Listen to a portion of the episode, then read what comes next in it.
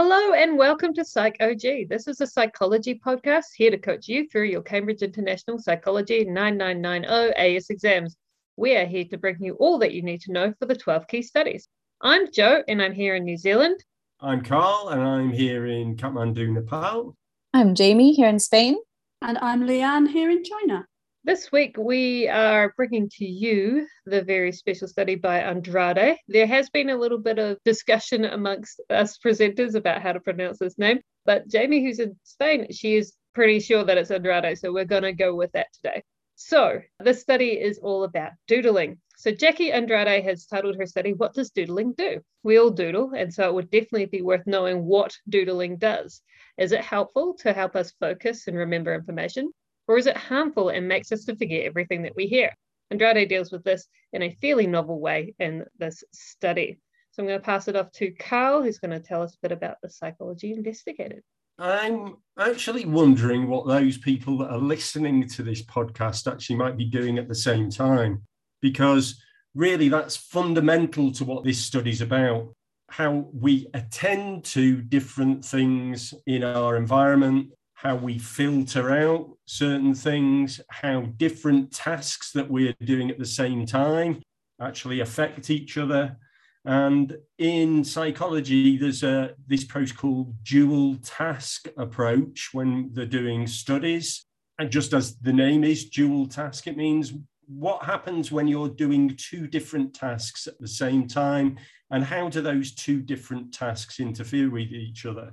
The framework within which this is looked at from a, a, cognitive perspective is looking at theories of memory. We don't really need to go into the theories of memory. There's various ones, Broadbent and Treisman and so on. But really, what those theories do is they say that while we're bombarded with perceptual information, sensory information is coming towards us, we actually don't use all of it. We actually filter out some of it. With the limitations on our working memory, we can't actually attend to or pay attention to all the information that we are faced with. Now, this study by Andrade looks at how doodling might actually affect how we focus on different information and whether that task of doodling actually can have an impact on how we listen to other information. Now, it's kind of important in this study that the participants are faced with two tasks. One of them is doodling, which is a non auditory type of task. It's a visual task and a motor task. Moving your hand to color things in or to draw things is one type of task. And then we have this other task, which is to listen to a recording. So we've got these two types of tasks that are actually kind of dueling with a different spelling for the cognitive resources that we have. Andrade looks at two different things that could be happening here. One could be that the doodling actually increases attentional focus so that while you're doodling, you actually can pay attention better to auditory information, or is that doodling actually detracting from the ability or reducing the ability to attend to the information? So this is quite interesting, really, the way they look at this, and it hadn't been tested before, even though different researchers had kind of considered this in the past. This was the first experiment that's really been focused to see what exactly is going on here. And of course, there are applications here in real life as well as in how people study tasks in cognitive psychology as well.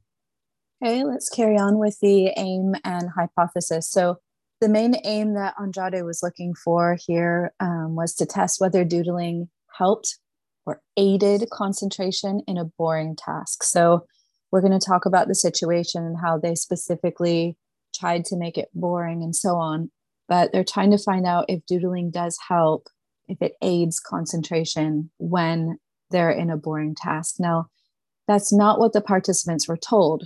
You know, we have to avoid demand characteristics. And so the participants were told specifically not to try to remember anything and just to listen for certain names. So they were listening to a recording. We're going to talk about this when we get to the procedure. But in order to understand the fake aim, we have to explain a little bit about what they were supposed to do. So they're supposed to listen to a recording that talks about some people who were going to a party and who was not going to the party and so on. So the participants were asked specifically not to try to remember anything and to just listen for and write down certain names, the ones who were going to the party, and then to ignore the other names of the people not going to the party. So it's a fake aim. So fast forwarding to ethics, there will be some deception here, but they were told specifically not to try to remember anything, which could itself be a demand characteristic as well. Could be a big clue that they are supposed to, as we might find out later. So the fake aim was to complete a monitoring task. The monitoring task is to determine and write down the names of those who are going to the party based on what they hear in the audio. They're monitoring for the names who are going to the party and they are to ignore the names of the people who are not going to the party. In the future, when we talk about the monitoring task, that's what they're referring to. They're supposed to be trying to just write down those names of the attendees. And it's monitoring because they're listening for it. They're listening for specific information. So it's monitoring. Okay, so thinking about our participants and sampling method, in this study, we had 40 participants drawn from a general population aged 18 to 55. Okay, now the participants were mainly female, so out of the 40, actually only five were male. Now, these participants were drawn from a participant panel at the Medical Research Council Unit for Cognitive Research. So, they were people who had volunteered to take part in studies and experiments. However, we need to be careful because in this study, it is not a volunteer sample, it is actually an opportunity sample, as the participants were asked to take part as they finished another experiment. So just be careful if you're writing about that in an exam. Now, the participants were split into two groups, uh, 20 participants in each group. So 20 participants in the experimental group, 20 participants in the control group. And just for interest, there was one participant in the doodling group who did not doodle, and that person was actually replaced. We're going to move on to the experimental design and type of study. This would be considered a lab study, a lab setting. Everything was quite controlled. It wasn't a, a field experiment. They weren't caught in a natural environment or anything like that. So it's a lab setting. It is independent groups design. So, with that, we'll talk about the independent variable and the dependent variable. The independent variable will be the doodling group. So, we have these two groups who are completing this task of listening, having the monitoring task. They're listening for the specific information. And some of them will be doodling, and some of them will not be doodling at all. They'll just be listening for the names, they'll be completing the monitoring task. So, those are the two groups obviously the control group is the one that doesn't it's the lack of the manipulation of the variable. And what is being measured the dependent variable are the mean number of correct recall false alarms and memory scores. So when we get into results we'll be looking into those things a bit more. Yes and when it comes to dv there's actually a couple of things in terms of um, recalling information. So there's the recall of the monitored information. So that was the names of the people which Leanne's going to talk about soon about the recording. But then there's the recall of the incidental information, which is the place names, which is also included in the recording. So I will let Leanne tell us more about that now.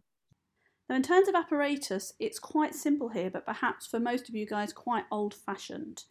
The participants were played a mock telephone message, so a fake telephone message, on an audio cassette played via a cassette recorder and they were told the tape would be quite dull.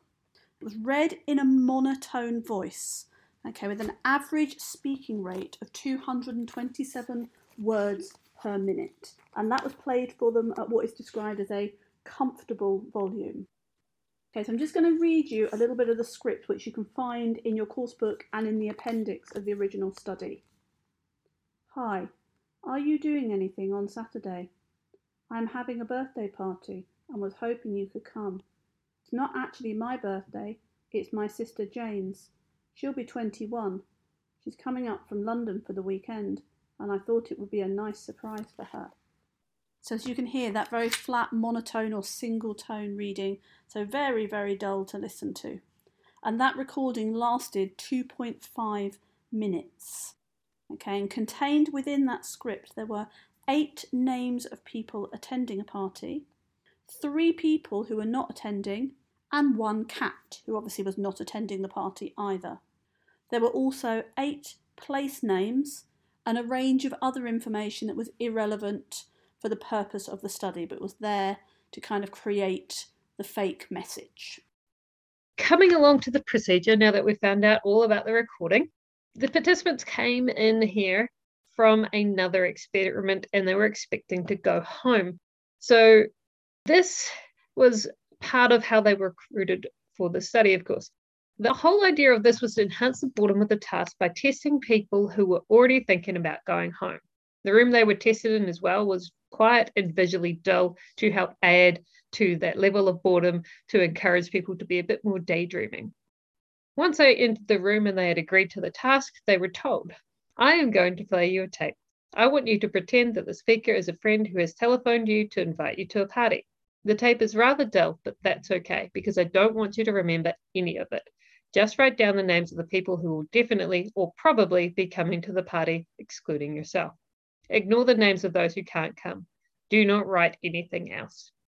For those in the doodling condition, the experimental condition here, they were also asked to shade in squares and circles while listening to the tape. So they had a sheet that had a bunch of squares and circles on it. Each of the squares and each of the circles were uh, one by one centimeter, or for the circles, they were one centimeter in diameter. There were 10 in each line, and there were a bunch of them on the page. And so they were asked to shade those in. And the specific instructions here was it doesn't matter how neatly or how quickly you do this, it is just something to help you relieve the boredom. They're still like leading up to this whole idea that this is a boring task. We're emphasizing the boredom here. Then they listened to the tape, which we already know lasted about two and a half minutes, and they wrote down the names as instructed of those who were attending the party.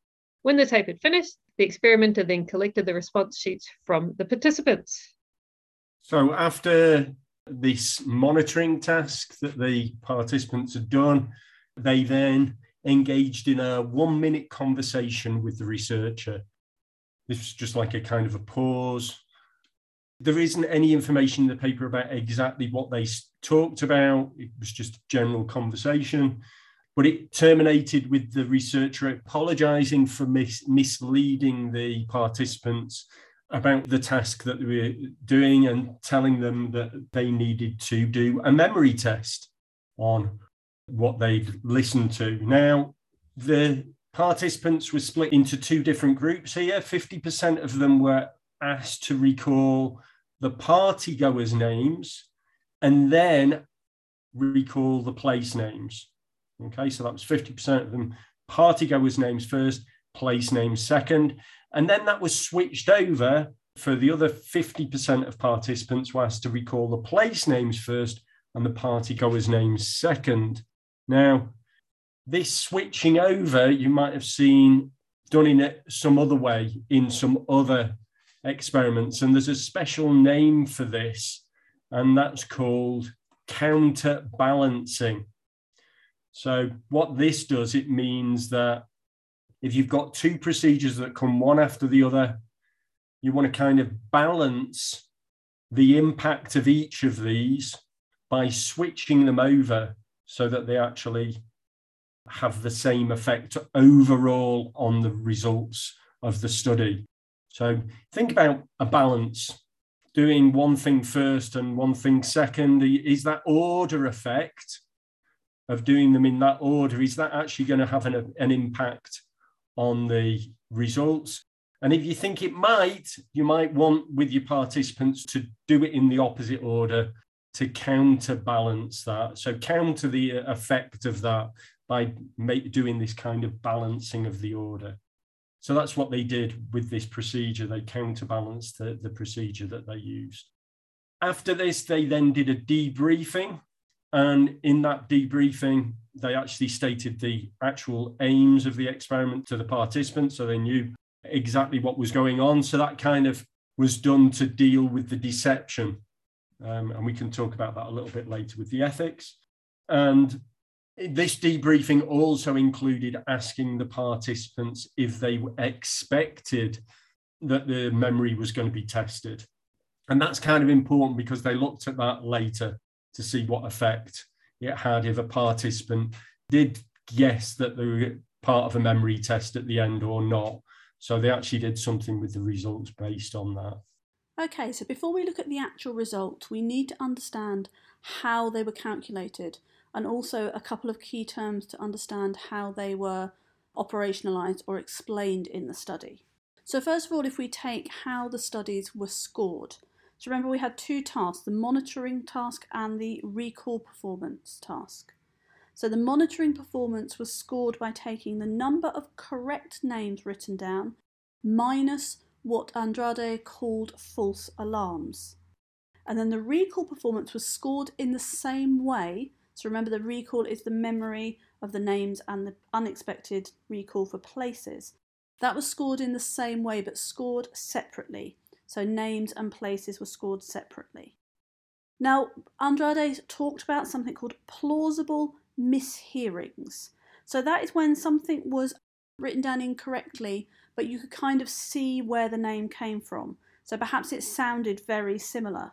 Okay, so for example, Greg and Craig both had that g sound within them. So that would be counted as a plausible mishearing.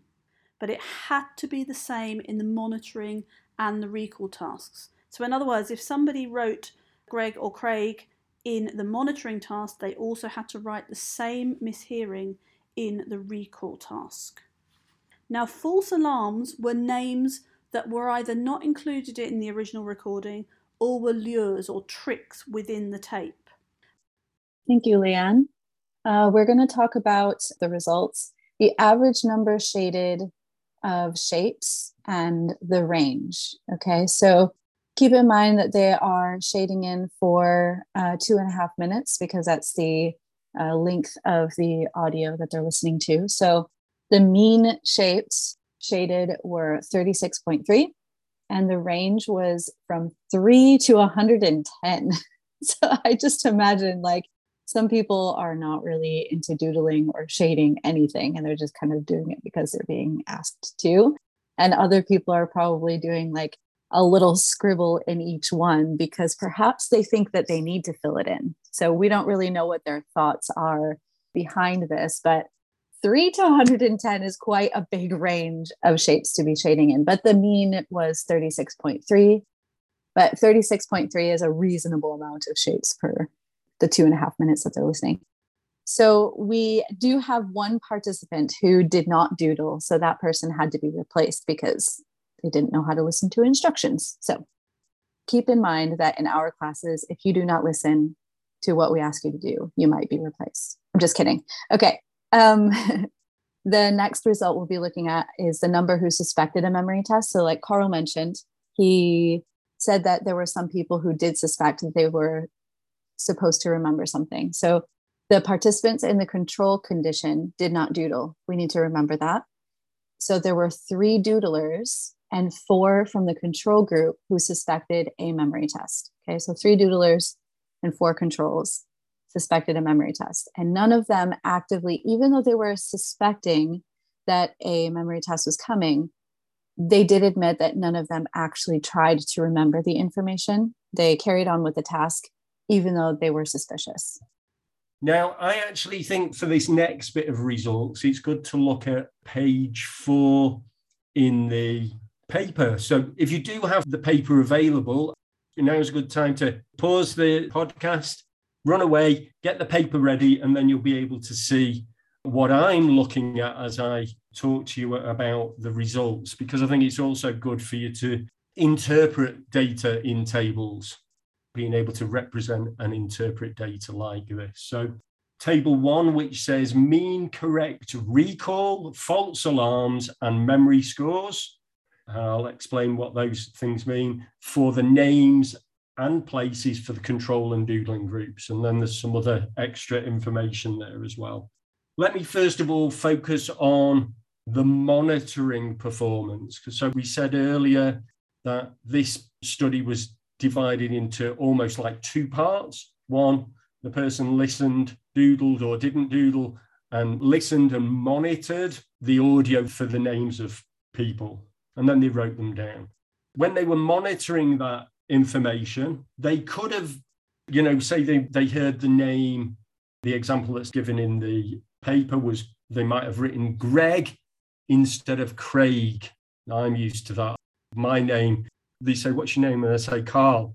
And they're like, What, Carl? And they think I'm called Colin for some reason. So that's kind of like a plausible mishearing. The plausible mishearings were actually classed as correct, but sometimes people completely misheard and they wrote down the wrong name. So that would have been a failure in monitoring. So they were monitoring the names, writing these names down. And in the doodling condition, they wrote down, on average, the mean was 7.7 correct names as they monitored. And that's just for the names of the people that they thought were invited to the party, which was actually significantly higher than in the control condition, the non doodling condition. The average for that was 6.9. Now, the other thing to take into account here is the range of these values. So, even though we've got an average for the number of participants monitoring, the spread of that data is kind of important here because in the doodling condition, they had a mean of 7.7, and they mentioned here the spread as the standard deviation was 0.6. And then for the control condition, which had a mean of 6.9. It had a much bigger standard deviation of 1.3. So that actually is quite important. Just looking at the mean or the average only tells you a little bit about the data. Something else to notice here is that 15 of the doodlers and nine of the controls actually scored the maximum of eight names. There were eight names to be written down there's a, quite a big difference between both the doodlers and the control group in how many of them actually got the maximum score here. So that's kind of important.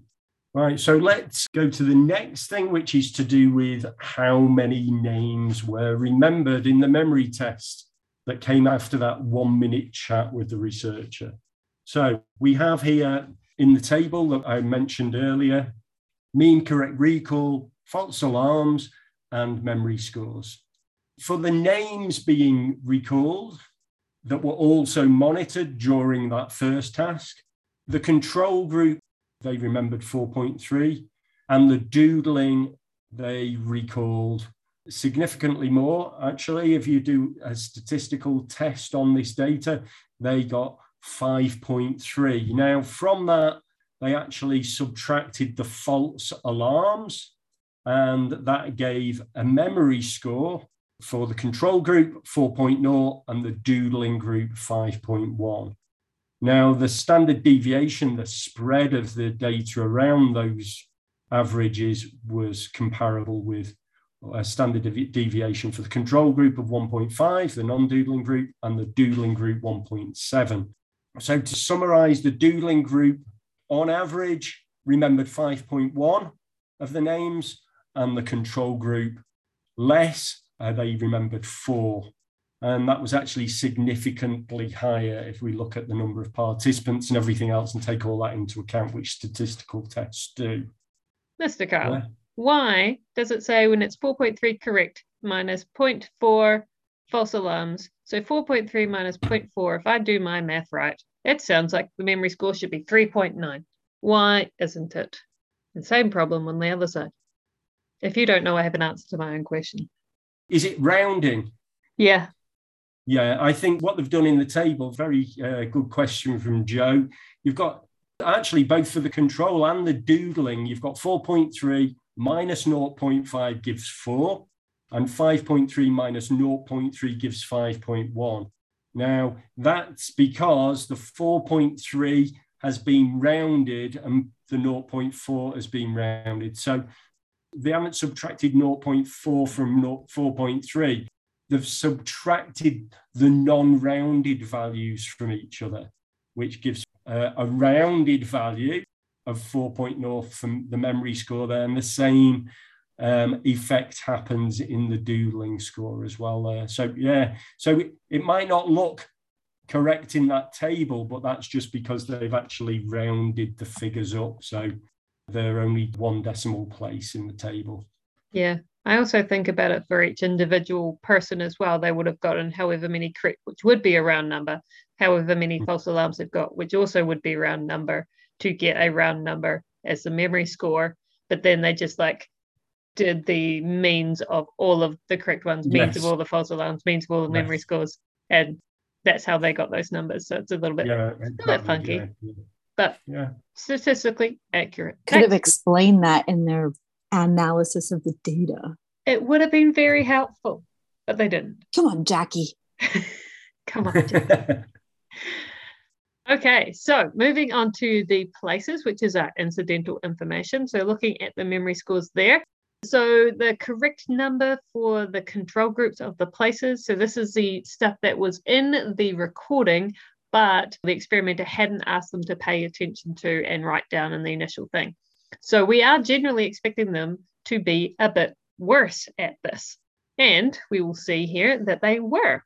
So for the control group, they got 2.1 correct, and the false alarms here was 0 three, which gives us an actual accurate uh, number here of 1.8 for their total memory score. And the doodling group got 2.6 correct, just a little bit more. The false alarms 0.3, and with a total memory score of 2.4 for the incidental information there. So there was a significant difference between the doodlers and controls in this information as well, similar to the monitored information. What we can do also with these results is look at the total recall of information. And so that means adding the memory score from the monitored information, the names, and the incidental information, the places for both the control and the doodling group. So for the control, that added to a total recall of the memory scores was 5.8, and for the doodlers, 7.5, which funnily enough, since there was a significant difference with just the monitored information and just the incidental information, there was also a significant difference here when we total them up as well. Okay, so you might remember how before I said that there were some people who suspected that there would be a memory test coming up later. And that even then, those people did not try to like try, try to remember that information. So, what they did as another part of the statistical analysis was to remove data from the participants who suspected a test and they found out that even when they removed those seven people, or those three and four people, it was still a significant difference. So they were still able to remember, even taking out those few people, the participants were still demonstrating that there was a high performance of the monitoring task in the study. So when we look at a p value, if it is below 0.05, then that is very statistically significant. But if it's below 0.01, that's even more statistically significant. We are looking at removing data from participants who had suspected a test at a p value of 0.01. So it was still highly significant. Okay. And then the monitoring performance as a covariate made the group effect marginally significant at 0.058 p value statistically significant results showing that people were able to remember.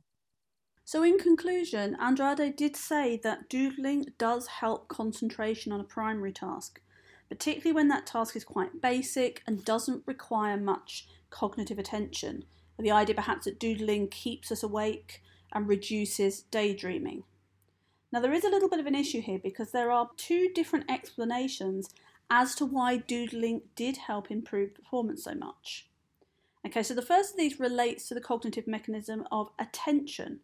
Doodlers noticed more words because the act of doodling reduced daydreaming. Or alternatively, doodling could help our memory. So, doodling perhaps helped us process the information more deeply, which then made it easier for us to remember. And as Andrade herself said, we can't really say from this study what the explanation is, as they did not measure daydreaming. So, without measuring daydream, we don't really know which cognitive process is responsible for this improvement. Okay, so a method that would have helped here is to perhaps have some kind of self report method at the end to find out if participants were daydreaming or weren't daydreaming during the study so that we could then cross compare or cross analyse this information with the scores. Another way to do this is perhaps from a more biological approach by using a brain scan to monitor what's happening in the brain while people were completing the task. And that might have made it easier to draw a conclusion about which cognitive method or which cognitive mechanism did help the concentration the most. Let's discuss the individual versus situational debate. And as I like to do it, I always mention what I think, and then we'll see what you guys uh, want to argue with me. It's a debate after all, so join me. In my understanding, my analysis and thoughts on the study is that this really supports both the individual and situational. So you can fight me on that later. But the individual, the participants may have used a similar strategy before in trying to recall information. They might have doodled before, or they might have endured a boring task previously and used some other cognitive attention maintaining thing to help them remember information. They could also just have a personality type that requires, you know, stimulation when processing information. That would explain why their doodling happened to work. However, on the other hand, uh, the situational debate, we could say that the process of doodling could have caused the improvement in recall itself. So just by them doodling, that could have been what caused them to remember more than the control group. What do you guys think? Yeah, I always like to uh, think with the individual and situational debate to look for results that are similar for all individuals in a particular situation if the results are similar for all the participants in one of the conditions in one situation, that kind of supports the situational side of the debate.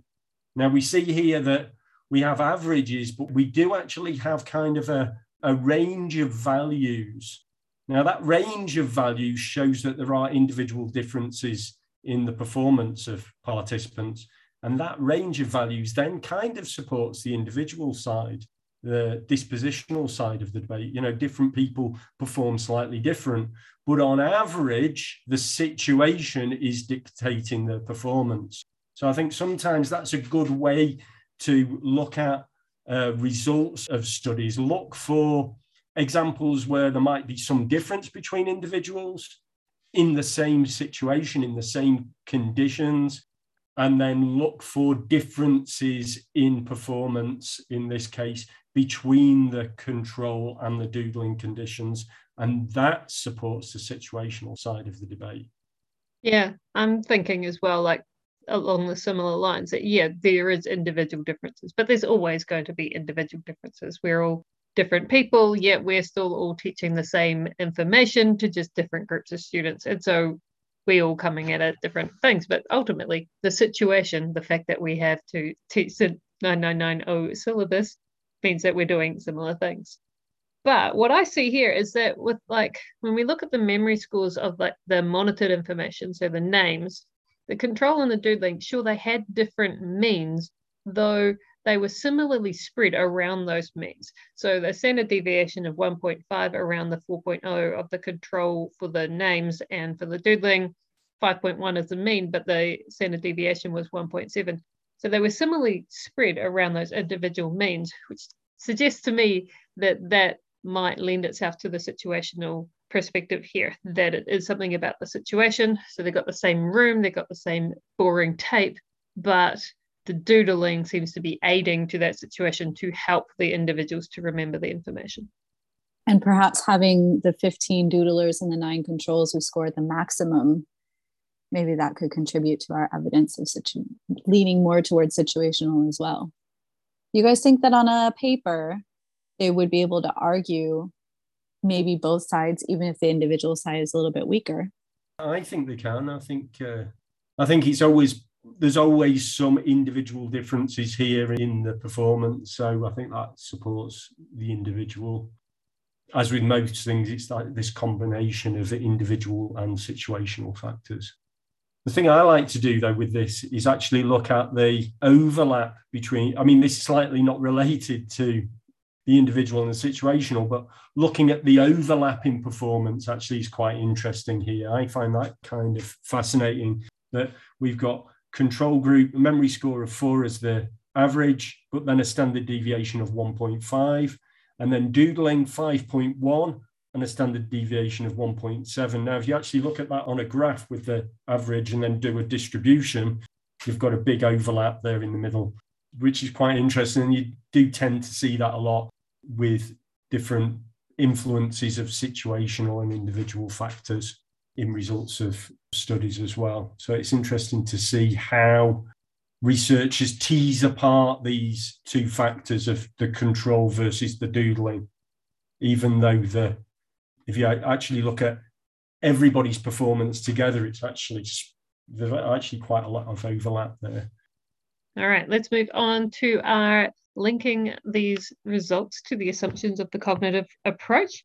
I'll just quickly run through them again um, so that they are clear in our minds, of course. Assumption number one that behavior and emotions can be explained in terms of the role of cognitive processes such as attention, language, thinking, and memory.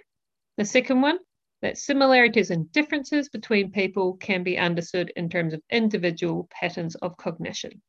For me, this study tends to lend itself more to assumption one, because we're looking at the behavior of memory being affected by the cognitive processes of attention. So, when there is a boring task in a boring room, if our brains aren't engaged enough, then we do tend to daydream and we're more likely to get both the monitored and the incidental information. And we saw that in the control group because their memory scores were lower both for the monitored information, the incidental information, and the total information recalled. Doodling can also help to engage that brain and protect against daydreaming by making sure that we're using more of our brain so that less of it is thinking about other things, so that both the monitored and the incidental information is less likely to be forgotten, at least in the short term. And I will tag that on there because the test for the uh, recall of the information happened about one minute after actually finishing hearing the end of the tape, in which case we don't know if this would be a long term thing. If we ask them a day later, an hour later, even, the results would be a little bit different, I suspect. All right, so thinking now about the evaluation of this study, we return as always to our grave mnemonic. And if I pick up on the first point, the G is generalizability. Now, we had good variation of age in this sample, suggesting perhaps we do have some elements of generalizability. But it's really, really important to remember that actually these participants were drawn from a volunteer panel. Okay, and we know from our research methods that volunteers perhaps are qualitatively different to people who do not volunteer. Perhaps they have more free time. Perhaps they're interested in psychology. We just don't know. And because of that, it makes it very difficult to definitively say that our results reflect the population as a whole. So, to recap, a good age range, but restricted to a volunteer panel. Okay, thank you, Leanne. I'll be talking about reliability as we go through our grave analysis. So, I would say that because there was such a standardized procedure, it makes the study easy to replicate Participants were taken from that participant panel. They used a script to present the task of the study to them. The shapes sheet that they had to color in, the pencils that they used, they were all the same. The cassette tape, the audio message that was played, it was all the same, the same speed, and so on. So I would argue that it has a good reliability uh, because of the standardized procedure that was used. Thank you, Jamie. So moving on to the A for application. So thinking about how we can apply this to our everyday lives. Just a reminder, this is one of our issues and debates. We just like to splice it in with our evaluation here because it's nice to use. And in fact, you can use it in writing your 10 mark answers as well. Generally, application is a strength. And when it's particularly strong, you can use that as one of your strengths. And I think in this study, it is pretty strong. Firstly, I would say that it is applicable to you. It is applicable to you as students to use it when your teacher is getting in a lecturing mood or while perhaps there's a video being played in the class. If you're not like much of a visual person, you like to hear it more, then doing a little bit of doodling on the side is not necessarily bad because maybe it will mean that you can attend better to the information your teacher has told you that you need to pay attention to, and even to that information that you're not necessarily paying too much attention to. I'd say it's also applicable to us as teachers to be careful to not tell kids off quite as much when they are doodling because us as teachers we tend to think doodling means they're not paying attention and we get this horrible negative Nancy kind of point of view about it when actually it can be really really helpful and i know for myself when i've been listening to speeches and things like that having a little piece of paper even my notes app on my phone where i can put up a drawing thing just literally filling in the screen with progressive colors of scribbles can actually help me to pay attention a lot more to that message, whatever it may be. Linking back to both of those things, it really is a useful strategy for when we have to concentrate and we don't want to concentrate. For example, in a really important but boring lecture.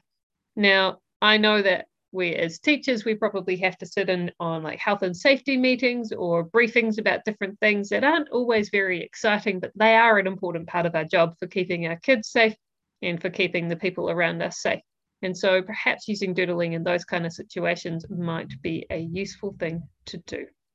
I think another thing, and this is something that maybe I should have mentioned when I discussed the psychology and the background, is to do with what we call modalities. I talked earlier about the task being one being a visuospatial task, the doodling, and the other one being an auditory task the importance of them being two different modalities may mean that the visuospatial task may improve attention without impacting on the resources that are needed for the auditory task. Okay, and that's kind of important. This is kind of important because we're saying that one task is actually increasing the concentration on the other one. So, for example, this uh, kind of a real world application in a different way is understanding the impact of using your mobile phone while driving. There are studies that show you shouldn't use your mobile phone while driving, even with a hands free, because that's actually competing for attentional resources and can lead to accidents. So, actually, developing a deeper understanding of these attentional processes and the impact that they have on each other can have other applications as well um, actually, if we take the results of Andrade, that would actually go against some of the ideas, maybe used as counter evidence for not using your mobile phone while driving.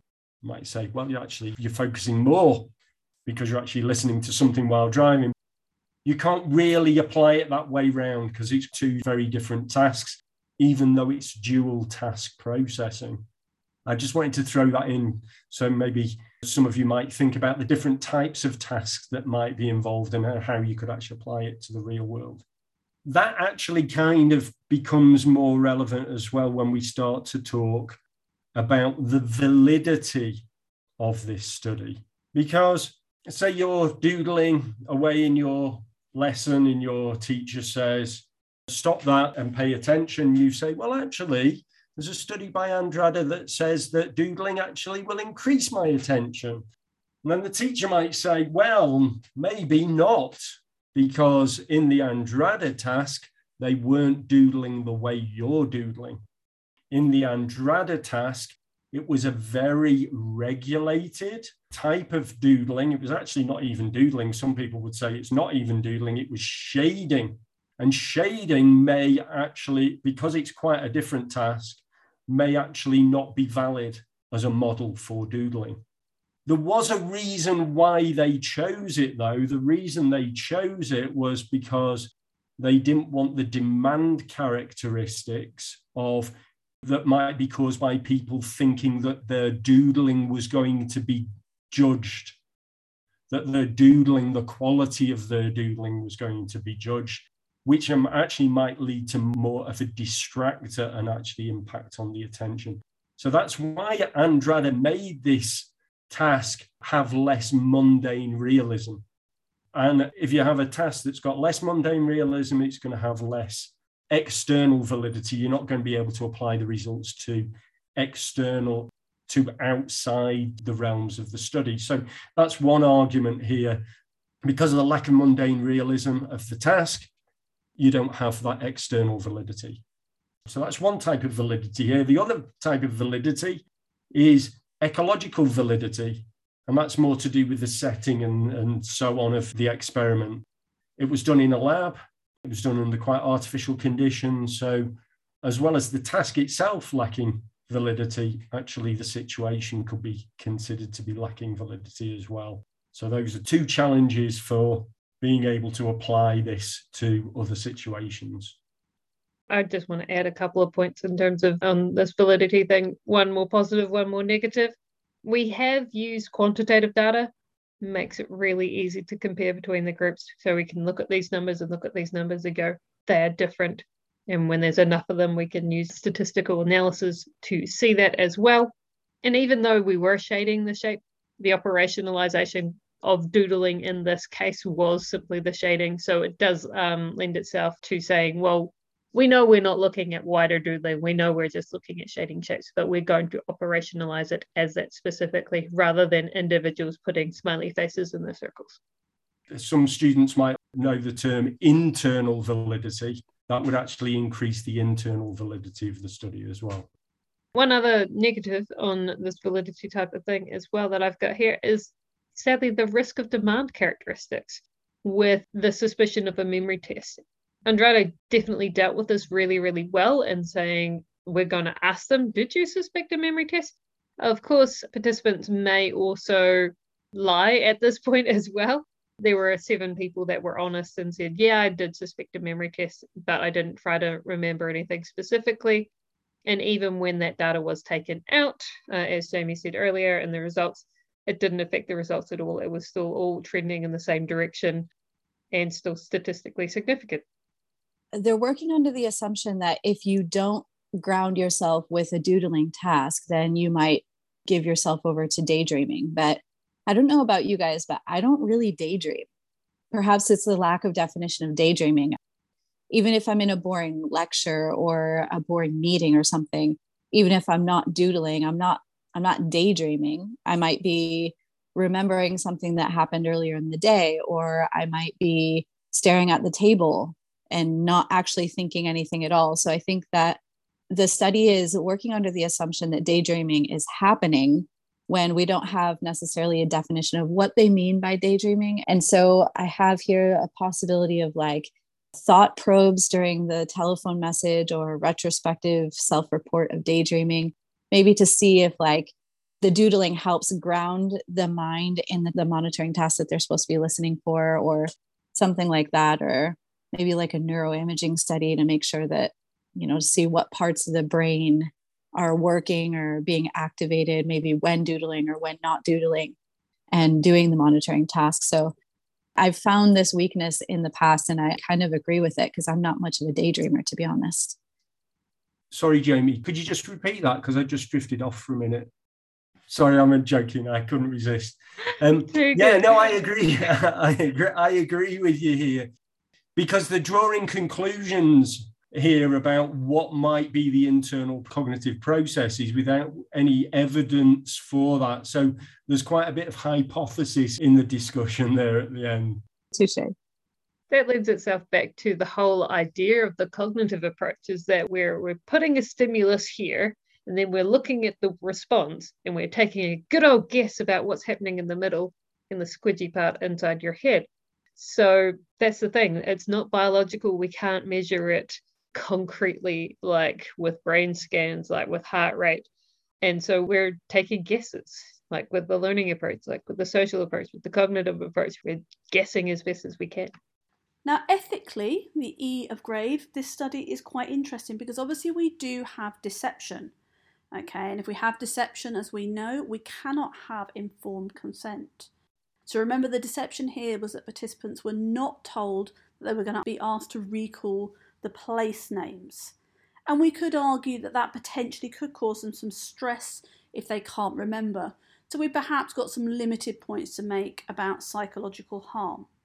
However, the deception here is justifiable. We need the deception for this study. Without the deception, the study wouldn't work. And actually, this type of deception wouldn't harm the participants, maybe make them feel a little bit frustrated or, as I said, stressed, but unlikely to cause them any psychological harm. And at the end of this experiment, it's made very clear that the participants were debriefed and there was actually an apology for not telling them about the memory test. So, overall, I would say ethically, although we have a little bit of deception, ethically, this study is quite strong. Okay, so that about rounds up our study on Andrade, the doodling study here in the cognitive approach. Don't forget to like us on Facebook at psychogcaie and uh, send us an email at psychogcaie at gmail.com with your questions, with your comments. We'd love to hear from you. So please send those through. Hopefully, while you were listening to the study, you weren't daydreaming and if you did have a piece of paper out and did some doodling, take a picture of it, share it with us on our Facebook page, send us an email. We'd love to see it and hopefully aided you in picking up all the relevant information here. I'd just like to say maybe, as well as doodling in class, maybe you can make active notes or your doodles might be relevant to the content that your teacher's delivering, and that will actually enable you to process the information at a deeper level, which we know actually encourages memory. So there's not just the control condition, the experimental condition that you can apply to your own learning. You can actually use these other techniques of extending that doodling task to process the information your teacher's delivering to you as well. Make mind maps, concept maps, you know, reformulate the information you're being given in your note taking too leave that with you and uh, good luck with your studies, guys. It's been lovely to be back on the podcast again. So that's it from me. I'm Joe. Bye from me over in Kathmandu. I'm Leanne. And this is Jamie. We'll see you next time.